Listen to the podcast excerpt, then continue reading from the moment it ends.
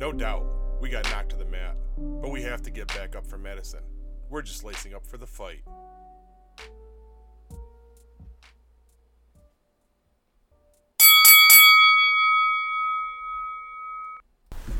Thanks for tuning back in. I'm Paul Showens, and this is round 9 of the fight. Last time, we left off discussing Madison's upcoming birthday party. Due to the recent diagnosis, we wanted to plan something very special for Madison's 7th birthday. So, we asked Madison what kind of party she would want, and she instantly answered Star Wars. Yeah, that's definitely my kid. I knew just how to make this memorable, but I needed a lot of help, and I knew just who to go to. Anthony Iglesias is a gentleman I've run into multiple times. He's the co owner of Syracuse Martial Arts Academy in the Shoppingtown Mall. It's a great studio, you should go check it out. Take a class.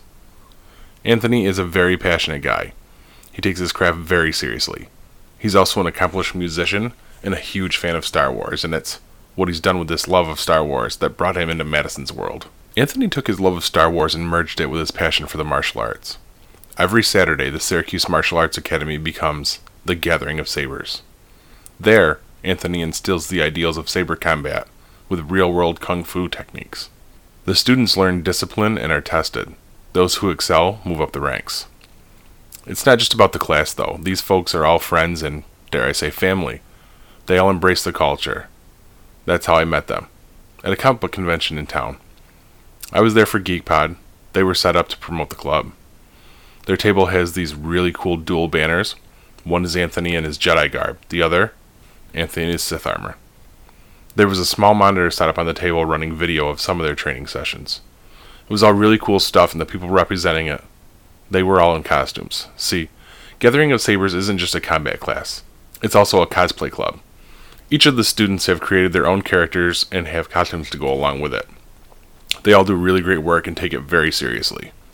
It was at one of these events that I sprung the idea on Anthony. Hey, have you ever thought about doing a party at the studio? He clearly was hesitant until I explained who it was for. He leapt at the idea after that. Soon we were hashing out ideas, figuring out the date, and getting busy putting it into motion. We worked independently on setting things up and would keep checking in with each other. He'd tell me that he was working on having some characters there, but he'd be vague about it. He wanted to maintain the surprise for all of us. It was during one of these chats that he mentioned an interesting encounter that would affect us. Anthony mentioned to me that a reporter had stopped into the studio. They'd been talking, and Anthony told him about the birthday party, and in turn about Madison and her situation. Apparently, this caught Scott's attention. Scott is the reporter from the Post Standard, our local newspaper. Anthony wanted to give me Scott's number in case I wanted to talk to him. I thought about it for a while and texted Scott to introduce myself. Scott texted me back a few days later and requested an interview with the family. We talked it over and decided that we'd do the interview. We made arrangements for Scott to come to the house the following Tuesday. That was February the 7th. So let's hop ahead to that evening. Scott arrives and greets us all. He's a nice guy, and something about him immediately starts to put you at ease. He's making small talk, especially with the kids, while he sets up the equipment in our living room. He quickly goes over what is going to happen and asks if we're ready.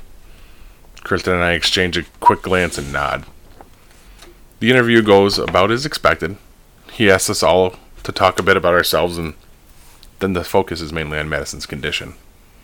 We can definitely tell that this is going to be a human interest piece. Scott ends the interview, packs up, and thanks us. On his way out, he asks if he can cover the party as well, which we give him our permission to. Oh, by the way, I forgot to mention, I purposely wore my GeekPod shirt for the interview. Yeah, I was that guy. So the day the party finally arrives, it's a snowy Saturday morning, and I'm rushing through the Shoppingtown Mall with the last minute decorations and a duffel bag containing my, well, let's say party outfit. Kristen and the kids had driven separately, I wanted to get there in time to witness the initial surprise, but I missed it by mere seconds. I've seen the video though, so I can tell you all about it. Madison, dressed in her Rey costume, was led to the entrance by Kristen and Kylie, both dressed as Princess Leia, hair buns and all. The trio of heroines were greeted at the entrance of the studio by an assortment of characters from a galaxy far, far away. There were Imperial officers, stormtroopers, Jedi, Sith, Darth freaking Vader, and droids.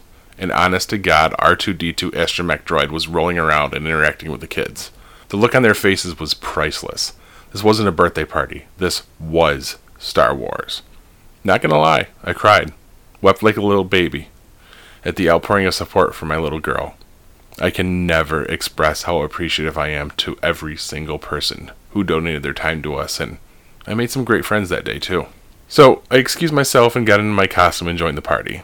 I made quite a dashing Jedi, if I do say so myself. The party was amazing. The kids played and interacted with the characters, the food was great, and the cake was unbelievable. The event culminated with saber training led by Master Iglesias. He gathered the kids into the center of the studio and ordered them all at the ready with their provided sabers. I had been on a week long mission to visit every dollar store in the area and clean them out of their plastic laser swords so we would have enough for all the attendees. As Anthony surveyed his class, he stopped dead and focused on Madison. He motioned to her weapon and asked her, Is that your lightsaber? She giggled and replied yes. He asked if he could see it. She handed it to him. Anthony looked over the small plastic laser sword and made a face and shook his head. He looks Madison in the eye and says, This won't do. As he reaches into his robes and produces a custom made saber from Ultra Sabers and presents, presents it to a wide eyed Madison. Now, let me tell you about this saber. It's heavy duty.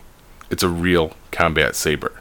It can withstand impact. Anthony was telling me that this thing could crack a skull, seriously, and I purposely ordered it for my seven year old.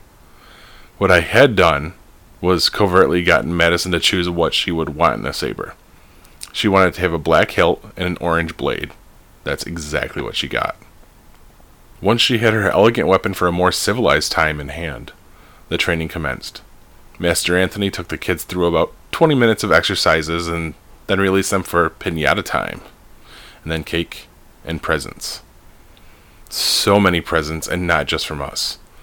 Many of the people that volunteered to entertain as characters brought her gifts as well. I was really moved by their kindness, and I'm happy to say that I consider all of them my friends to this day. The party wrapped up shortly after that. Everyone had a great time, and it was truly a magical day that we'll never forget. This was just the beginning of some much needed stress relief, but we'll talk about the rest of that next time. Join me back here for episode 10 Celebration.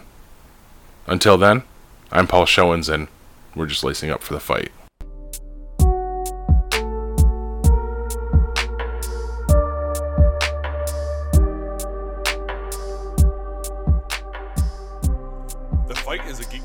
Production. This episode was written, produced, hosted, and mixed by Paul Showens. That's me. Script editing, courtesy of Tim Connors and Kaylee Galeano. Theme music is Come Flight by Fleslet, courtesy of the Creative Commons license. If you like what we're doing here, leave us a review on iTunes or visit our website, www.thefight.geekpod.com, where you can reach out to us and find out much more about this awful, terrible disease.